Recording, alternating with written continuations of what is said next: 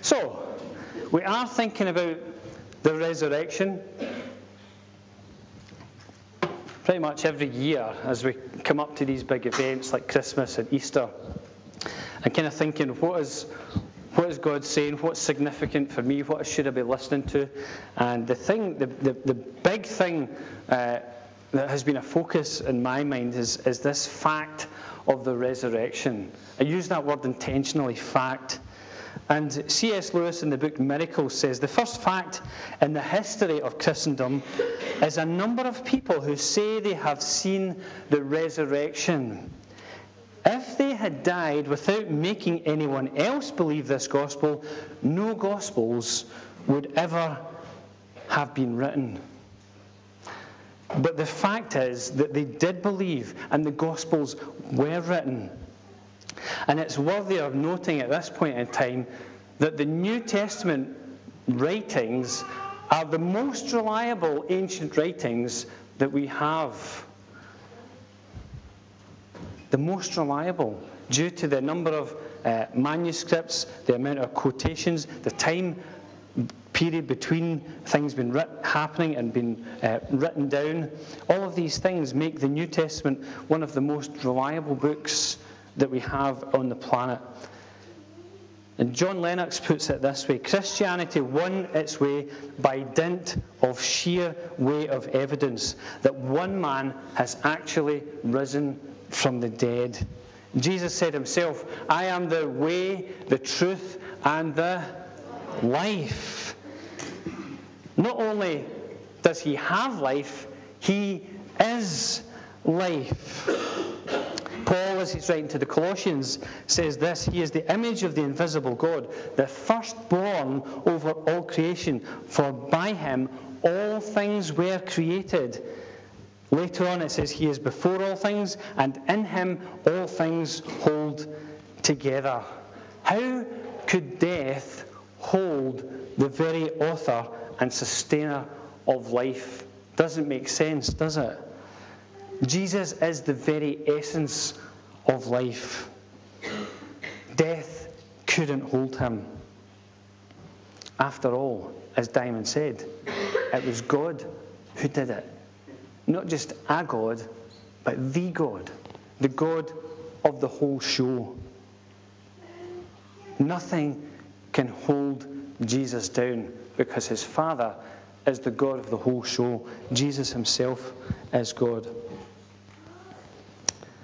And the resurrection is the key message of the church as it begins to flourish. And it does say that some doubted. Some people have a question mark, even in the day when it happened. Listen to this the women's testimony. When they came back from the tomb and they told the disciples about the news, they did not believe the women. They didn't believe because their words seemed to them like nonsense. I'll avoid making any comments. Okay? They didn't believe the women. The disciples, whom Jesus had been telling, this is going to happen, and it happens, and they hear that he's risen from the dead on the testimony of the women, they go, Aye, right. Don't believe it. How can that be possible? But then Jesus comes and he appears to them. But then there's somebody missing. Who was missing? Thomas, thank you. And Thomas had doubts as well. Unless I see the nail marks in his hands and put my finger where the nails were and put my hand into his side, I will not believe it. Thomas doubted. When Jesus appeared to many of the disciples, it says, when they saw him, they worshipped him, but some doubted. Even after the fact, even after this stuff had happened, it was all live, it was happening at the time, and some people doubted. Do you know, it's almost impossible to think that there'd be people who didn't doubt. And in a strange way, these stories of people who had doubts for me only adds to the weight of evidence that what the disciples are recording here, what the apostles are recording, is what actually happened. It adds to the authenticity of the story. People don't come back to life again. Why would you make up a story? But the reality is that he appeared over an extended period of time to many, many people. And there's no escaping the facts. It says in Luke, uh, Luke says, sorry, in the book of Acts, after his suffering, he showed himself to these men and gave many convincing proofs that he was alive. He appeared to them over a period of 40 days and spoke about the kingdom of God. Luke doesn't go into all the details about the convincing proofs, but we know that it's true. Because the Bible, and we can have confidence in it, Ian, you keep reminding me of this all the time, we can have confidence in this book. It's the most reliable book that we have, historically accurate, but it's also a life giving book. It's not just empty words, it's words that, as they sink into our spirit, generate, create life within us. And then Paul, he's speaking to the Corinthians a little while later on. And he says this For what I received, I passed on to you as of first importance that Christ died for our sins according to the Scriptures, that he was buried, and that he was raised on the third day according to the Scriptures. Robert already alluded to that this morning. At Christmas time, we were in here thinking about the probability of only eight predictions, prophecies coming true in one man at one time in one place. Only eight, and somebody worked out that the chances of that happening was something like, can't remember the exact statistic, but it was something like 100 million to one, and that's only eight of those predictions. On the third day, he was raised according to the scriptures, and that he appeared to Peter, then to the twelve. After that, he appeared to more than 500 people, 500 of the brothers at the same time. And listen to this most of whom are still living, though some have fallen asleep. Then he appeared to James, then to all the apostles, and last of all, he appeared to me also as to one abnormally born. Jesus appeared to these people, and they are eyewitnesses of it.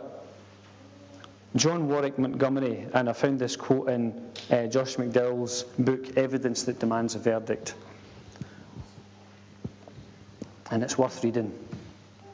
And he says, Note that when the disciples of Jesus proclaimed the resurrection, they did so as eyewitnesses. And they did so while people were still alive who had contact with the events that they spoke of. In 56 AD, Paul wrote that over 500 people had seen the risen Christ and that most of them were still alive. And he says it passes the bounds of credibility that the early Christians could have manufactured such a tale and then preached it among those who might easily have refuted it simply by producing the body of Jesus. And as I read the Easter story this year, it's that little thought that slapped me on the back of the head. That the people at the time could have said, Martin was slapped me in the back of the head the other night. That's why he's laughing. The people at the time could easily have said, Jesus is alive. Let's go and have a wee look in the tomb then. Let's go and we'll find his body there and we'll prove that you're wrong. Even Paul, when he was talking to Festus and then to King Agrippa. He says, uh, sorry, Festus is speaking and is speaking to Agrippa and talking about Paul, saying, When Paul's accusers got to speak, they did not charge him with any of the crimes I expected. Instead, they had some points of dispute about him. Uh, with him about their own religion and about a dead man named Jesus, whom Paul claimed was alive. but yet nobody could offer any proof. Paul was on trial in front of a Roman court, and these people demanded evidence, and nobody could provide evidence. And it says that Paul claimed that Jesus was alive. That wasn't just a one off, it was something that he kept doing. If you look at the language, it says that he kept on claiming, he kept coming back to the same point that Jesus was alive.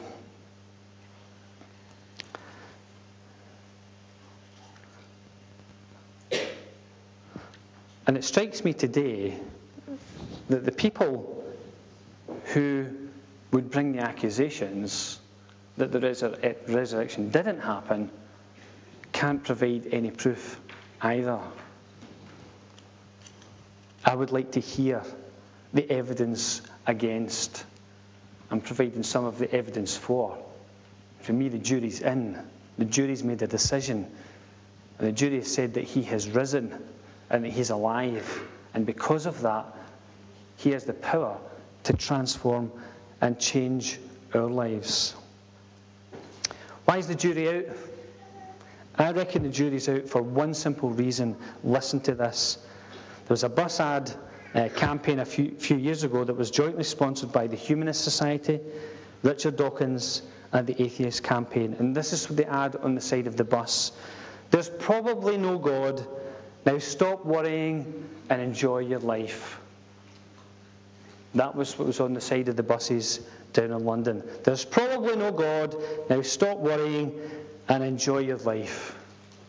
And because, I'm not going to say that. Intelligent people who would say there's probably no God, and they can't say for sure that there is no God. I would ask to see the evidence.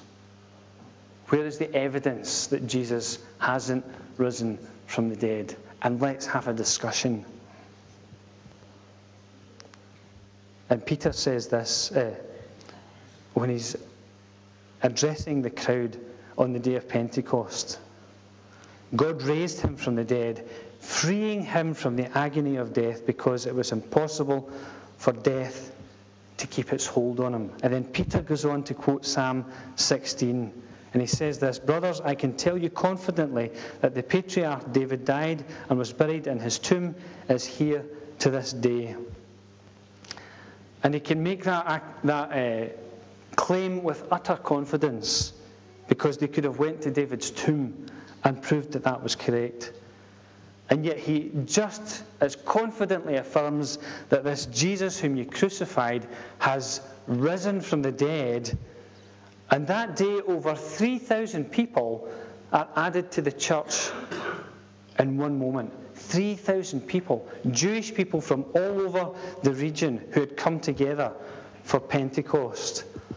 3,000 of those people, and any one of those 3,000, including the Jewish leaders, and including the Romans who had pronounced him dead, could have said, okay, let's go and have a wee look. Let's open up the tomb. Let's just see if what you're saying is true. Nobody did because they couldn't contest it. And yet people disbelieved when uh, Paul was speaking to Agrippa. Agrippa said, Are you trying to convert me? Are trying to make me a Christian? And Paul says, I wish everybody could become a Christian. But the bottom line is we can't force people to believe. And then we read how the church goes into a time of persecution.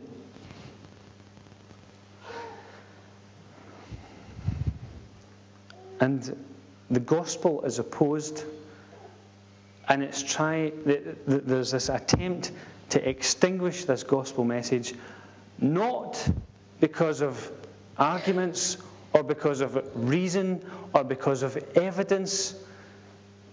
They try to oppose it using force using violence. And we read how the early church is persecuted. And despite fierce opposition the church grew. It grew rapidly.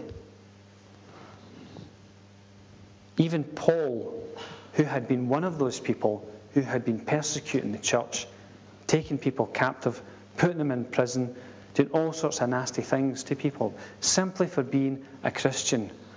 Paul himself was one of those people who took that viewpoint and who tried to extinguish the fledgling church.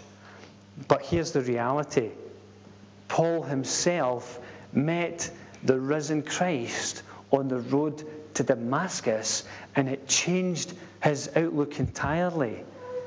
He went from being somebody who was all out and persecuting the church to somebody who was preaching this good news of the kingdom. Even the, the, the Christians were scared because they thought, he's having a laugh here. He's not really a Christian. He's just trying to kind of wheel his way in and he's going to find out all about us.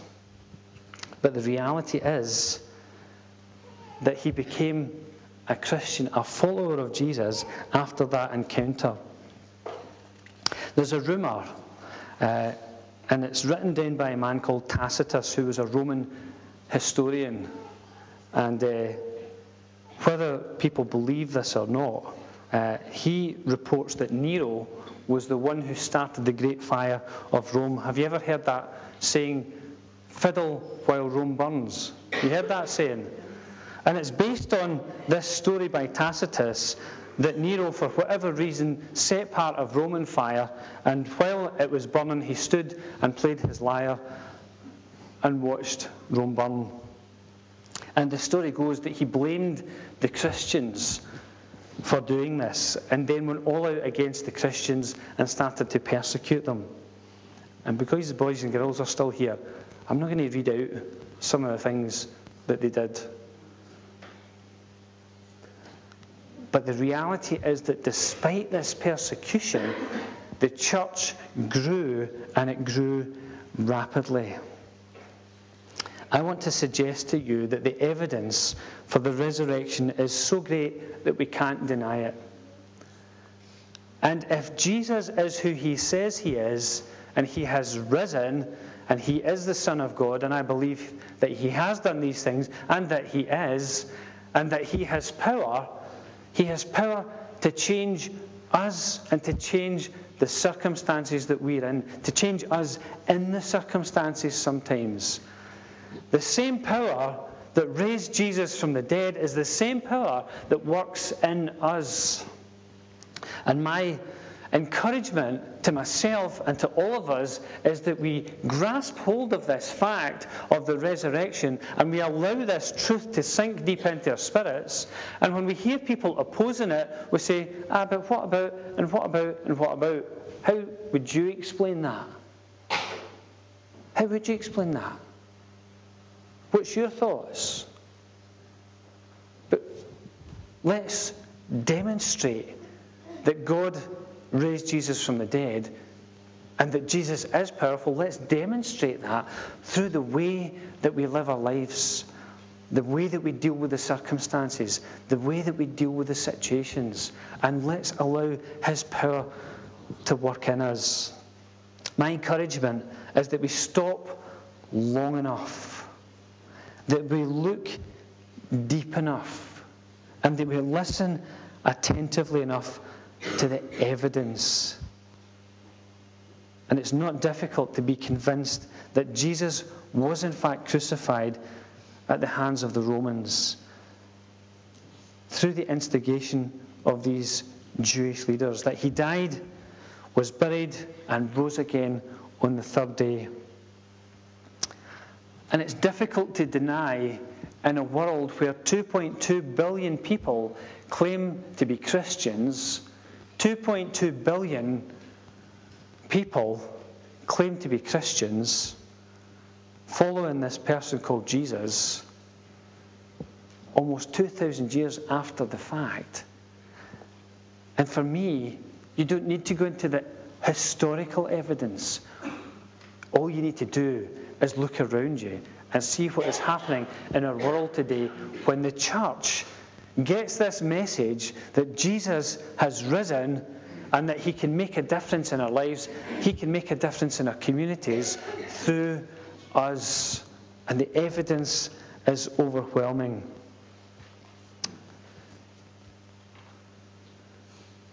It's difficult to argue with it. My encouragement is that we grasp hold of this and if you do have doubts, interesting that you shared that this morning, Robert. Because in the ever increasing barrage of secular thought that pervades our media in the, in, in the UK, it's, it's relentless and it makes you ask questions. It makes you wonder if what you believe really is true. But let's go back to Scripture. Let's realize that we can stand on God's Word. And if you don't believe it, put it to the test for yourself. Okay? We can believe this message. And I encourage each of us to demonstrate to this world that this message is true by changing the way that we live our lives, by looking at the way we deal with circumstances, by looking at the way that we love one another. One of the key messages in the prayer initiative that's happening a week tomorrow in Kirk o' Shotts and will happen here on Tuesday morning, one of the key messages behind that is the church being in unity. Psalm 133 is one of the key messages. Going into John, talking about unity. I can't remember the reference off the top of my head. But the key behind this is about the church standing together, standing in unity, and praying and believing that God will do something different and new in our nation. And I believe that it's coming. And I believe that we are all called to be part of that. So let's just pray.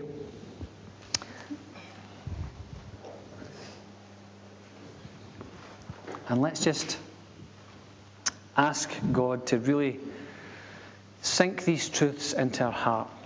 Father, we pray that they would be embedded in the very depths of us. Father, that as we read the Gospels, Father, maybe even for some of us, we'll read them today again and just look at these words which describe a miraculous event.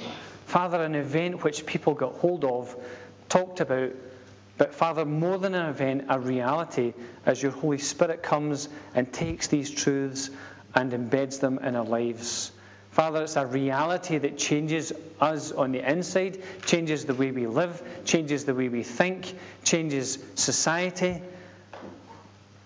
changes our hearts as we turn around and come back to you and face this incredible God who is powerful enough to raise Jesus from the dead.